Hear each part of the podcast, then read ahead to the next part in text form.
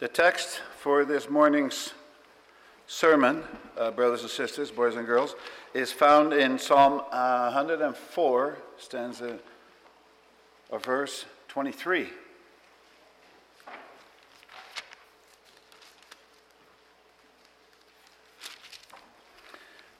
So let's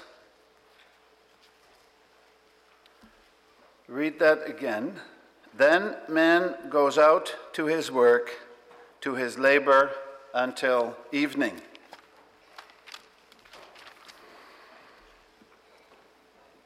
After the sermon, we will respond with singing Psalm 104, stanzas 1, 6, and 8.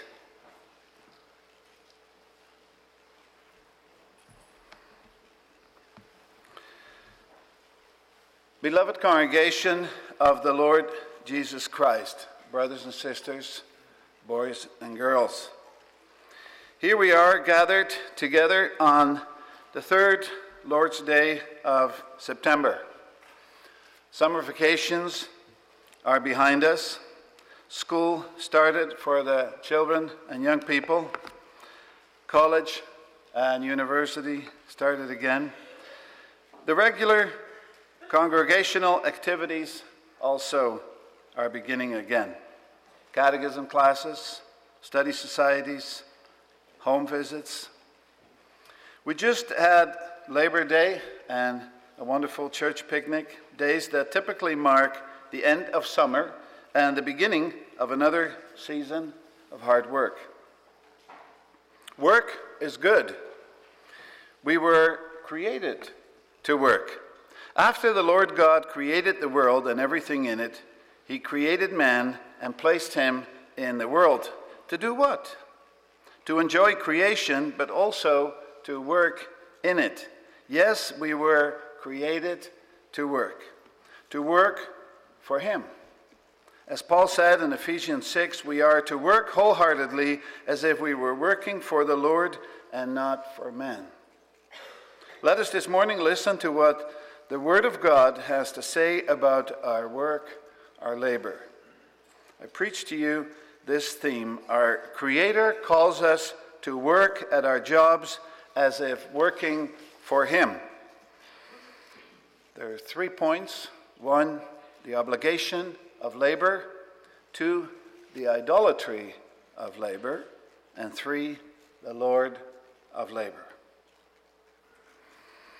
Psalm 104, verse 23 states it as a fact that man works. Man being mankind, including men, women, young people, and children. We get up in the morning and we go to work. We work until evening. The Lord God has given daytime for us to work in, and the dark of nighttime for us to sleep. This was very true before the days of readily available artificial light. People got up at dawn and went to bed at dusk. Now we have the blessings of artificial lights and heavy blinds. And we live in a very complex society. The business of modern society goes around the clock. There's shift work. Many work at night and sleep during the day. There's nothing wrong with that, of course. It's the society we live in, the state of our present world with its increasing complexity. In the days in which Psalm 104 was written, there was no electricity, there was no artificial light. Daytime belonged to man, and night belonged to the wild beasts. As Psalm 104, verse 19 and following says, The sun goes down, God brings darkness, it becomes night, and all the beasts of the forest prowl. The lions roar for their prey and seek their food from God. The sun rises and they steal away. They return and lie down in their dens. Then man goes out to his work, to his labor, until evening.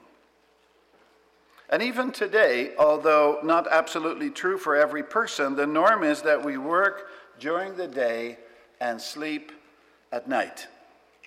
The fact that we work, that we spend the day working from morning until evening, the psalm states that fact within the context of speaking about creation, about how God created everything and in his providence sustains, upholds, and governs it.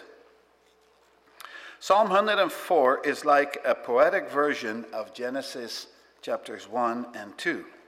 It's the account of creation put to song. In Genesis 1 and 2, we read about how God created the heavens and the earth, the sea, and all that is in them, about how God created man and woman, placed them in creation, and gave them work to do. Psalm 104 is a poetic version of that account. It praises the Lord God for his greatness, splendor, and majesty. God stretched out the sky like a tent. He rides on the clouds and the wind. He established the earth, covering it with water. He made the land emerge from the waters mountains, valleys, forests, and fields. He created the animals, the beasts of the field, the birds of the air, the fish and sea monsters, and he made man. He made water flow from the rock into streams and rivers, water that both man and beast could drink, water to make the grass and the plants grow, grass for cattle, and fruit and vegetables for men. God made the earth produce wine and oil for man to make his life pleasant. God created the seasons. He governs his creation. He ensures there is nighttime for man to sleep and daytime for him to work. God is an active God, a working God. He is high above his creation. He is the creator. Around us is his creation. And yet, he is not far away or remote from his creation. By his power, he dwells within his creation. He has placed man in his creation to work and to enjoy it. Man's obligation to labor in God's creation is written down in Genesis 1, verse 26 and following. God made man, male and female, in his image. God put him in charge of everything he had made fish, birds, livestock, meadows, mountains, and forests God blessed man and woman and said to them, Be fruitful and increase in number, fill the earth and subdue it. Rule over the fish of the sea and over the birds of the air and over every living creature that moves on the ground. In the next chapter, we read about how the Lord God planted a garden in Eden. It was a beautiful garden. He put the man he had created in it to work it and to care for it. And in the area around the Garden of Eden, God placed gold, spices, and precious stones for man to find and use. Sin brought a terrible change to this all. Not to the obligation to work, but to the quality of working. After Adam and Eve fell into sin, God said, Cursed is the ground because of you. Through painful toil, you will eat of it all the days of your life. It will produce thorns and thistles for you, and you will eat the plants of the field. By the sweat of your brow, you will eat your food until you return to the ground, since from it you were taken. For dust you are, and to dust you will return. The command to work remains, but now pain and frustration were introduced into the working world. And ever since, we've had to work. Even in the midst of frustration, in the sweat of our face, we must work. The Apostle Paul speaks about this as well. In Ephesians 4, he says that Christians must work. He tells the Ephesians to do something useful with their hands that they may be able to share with those in need.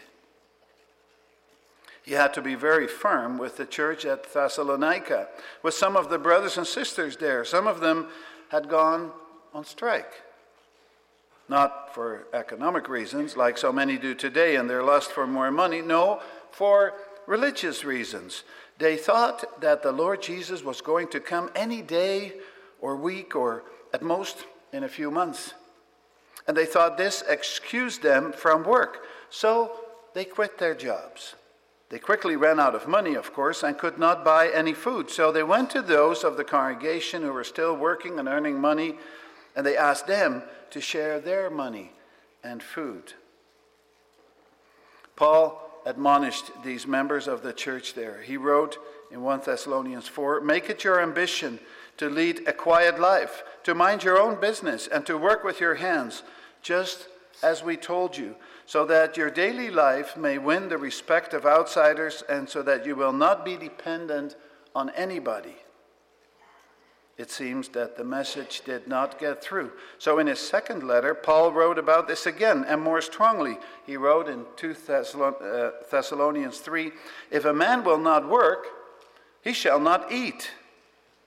We hear that some among you are idle, they are not busy, they are busybodies. Such people we command and urge in the Lord Jesus Christ to settle down and earn the bread they eat. So the command is there to work. Now, it is true that there often are cases where a brother or sister, for medical reasons, cannot work for a while, or because of health reasons, is disabled for life. These are exceptional cases. The Bible teaches very clearly that the church is to care for such members, but the norm is that we are to work. There's an old proverb that says, The devil tempts every man except an idle man who tempts the devil. An idle man, a healthy, able bodied, lazy man who spends day after day doing nothing, tempts the devil to move in for the kill. At the beginning of a new season of work, brothers and sisters, boys and girls, let's keep in mind the obligation to work. Whether we work in the home, the marketplace, at school, whatever work we do, let us remember the obligation to work, to labor in creation.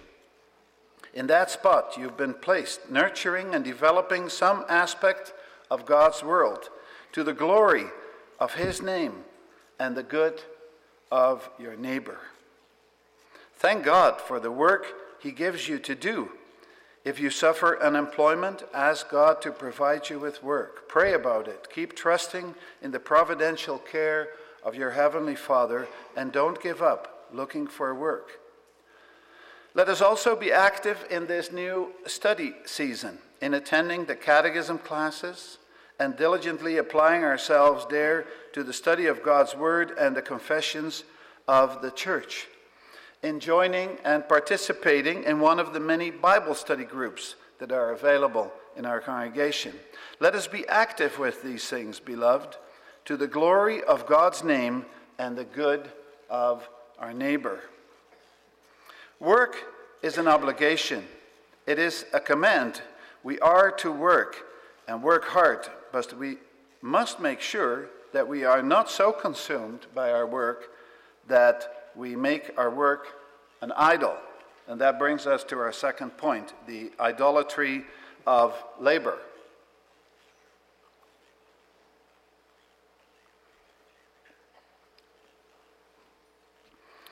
The idolatry of labor. God placed us in creation to work in creation, but we may not begin to worship creation. We must worship the Creator, not the creature. Paul spoke of that in Romans 1. He speaks about, or rather against, those who do not glorify God or give thanks to Him, but who glorify the things around them.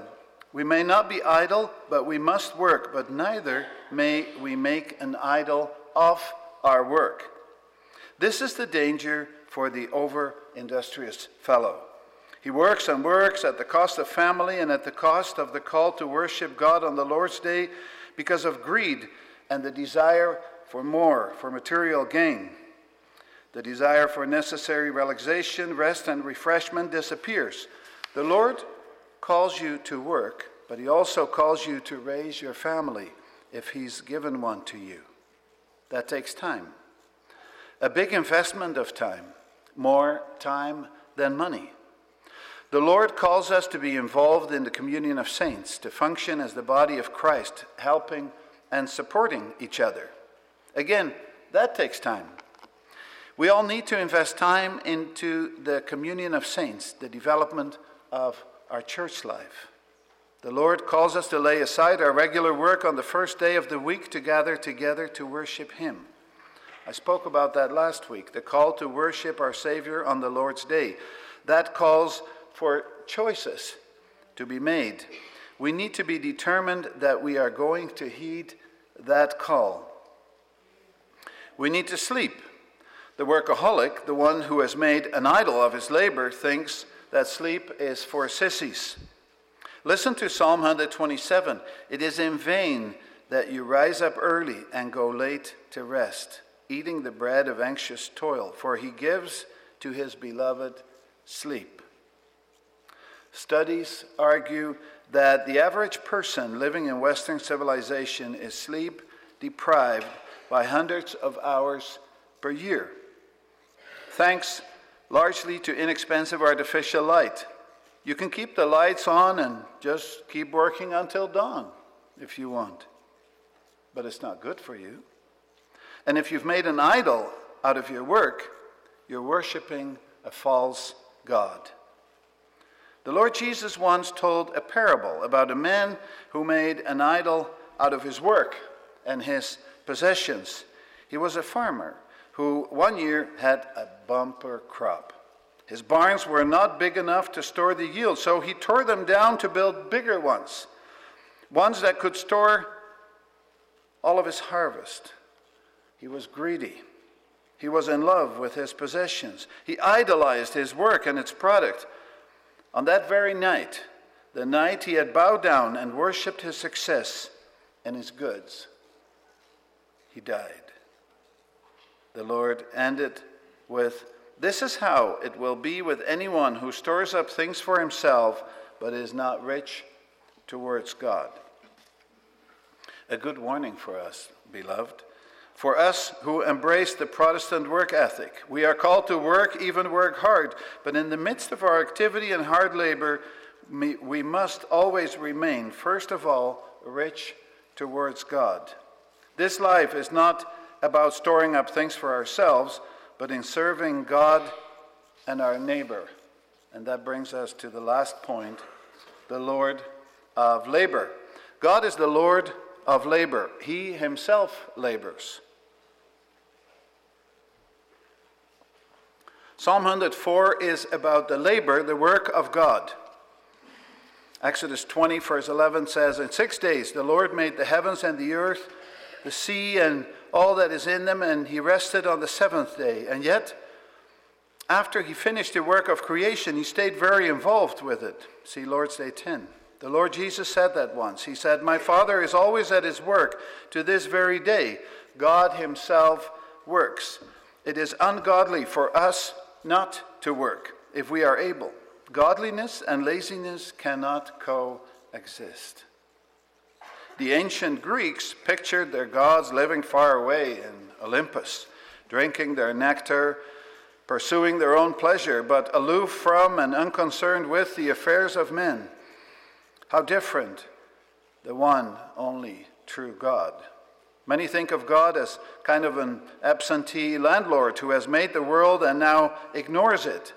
This is not the God of Revelation. God has revealed himself as a God who is busy, still working in creation. Our God is an active God, an ever present and mighty worker in the world. There's a story about Napoleon's defeat in Russia. Napoleon was a supreme military genius, but he forgot the laboring God. He forgot about the snow and the frost in Russia's winter. He sent his mighty army into Russia, and it was decimated by the cold and the snow. With his powerful army ruined, he is quoted as having said, God Almighty has been too much for me. Man tries to run God's world. Dictators and politicians forgetting that God Almighty is in control our Father is working still to this day. Let us not forget that. Sometimes it seems that the forces of evil are in control, but it's not true. No creature can move unless God allows it, and God is especially busy in his saving and redeeming work. His Son, our Lord Jesus Christ, came as the perfect representation of the working God. He came to redeem us from sin and the evil one and from vanity. And this is not just a matter of saving our souls. No, He saves our lives completely. Body and soul, He redeems us.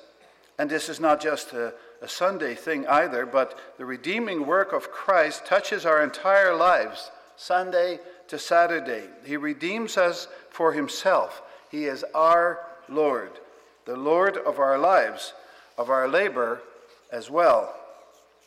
He Himself worked while He was on earth. He was known as Jesus the carpenter. By having a daily job such as carpentry, he sanctified our daily labor and the work of our hands. He is our Lord, and he is our example, our model. He and his heavenly Father are the model for our work. We work for him, for God who has redeemed us. As Paul said in Ephesians 6, we are to work as if we were working for the Lord and not for men. Whatever your daily job, you are to work for the Lord. And so, our work, whatever it may be, at school, college, or university, in the marketplace, at home, it is holy. All work is holy. We have Martin Luther to thank for teaching us this. He attacked medieval monasticism by teaching that all work is divinely ordained. You don't have to become a monk or a nun, a priest or a preacher to serve God. Dr. Luther taught that even the servant cleaning floors in the rich man's house mops to the glory of God. Since Pentecost, God dwells in us. We are His temple, collectively and individually. The Spirit of God dwells in us, us whom Christ has redeemed body and soul. We are holy to the Lord. As Zechariah prophesied in his last chapter, the day has come where there is no longer a distinction between cooking pots and sacred bowls, but all is holy. Every pot in Jerusalem and Judah is holy to the Lord, said Zechariah. All of life and every day is holy to the Lord. We need to remember this, brothers and sisters, boys and girls. Whatever good and legitimate work or study we do, we must do it as serving the Lord. All of life, including our daily work and study, is holy to the Lord. The Christian student asks, How can I serve Christ at school? First, by studying hard. You are called to be a student. You have gifts from God for studying. You are not studying just for yourself, but for what you can eventually give to others through your study. Now, study. A mechanic asks, How can I serve Christ in my garage? By getting your customer's car back on the road running as well as it possibly can. A young mother may ask, How can I serve Christ in the home?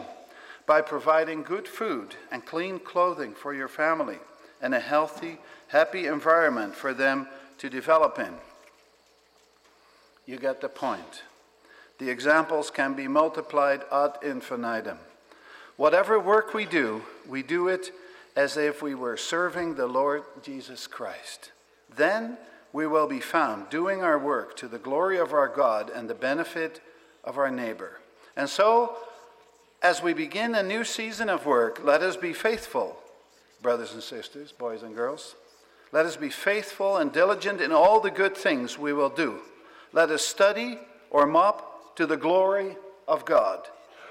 God will prosper our work. Our labor done unto the Lord will not be in vain. We will go out to our work, to our labor until evening. And when at last the evening veils of life enshroud us, and we, worn out by this life, fall to the ground, all worn and rent, the Lord will take us to the mansion he is working at, that he is building, the heavenly house of the Father, where we will be with our Lord forever, where we will be at rest to praise and enjoy our God forever. Amen.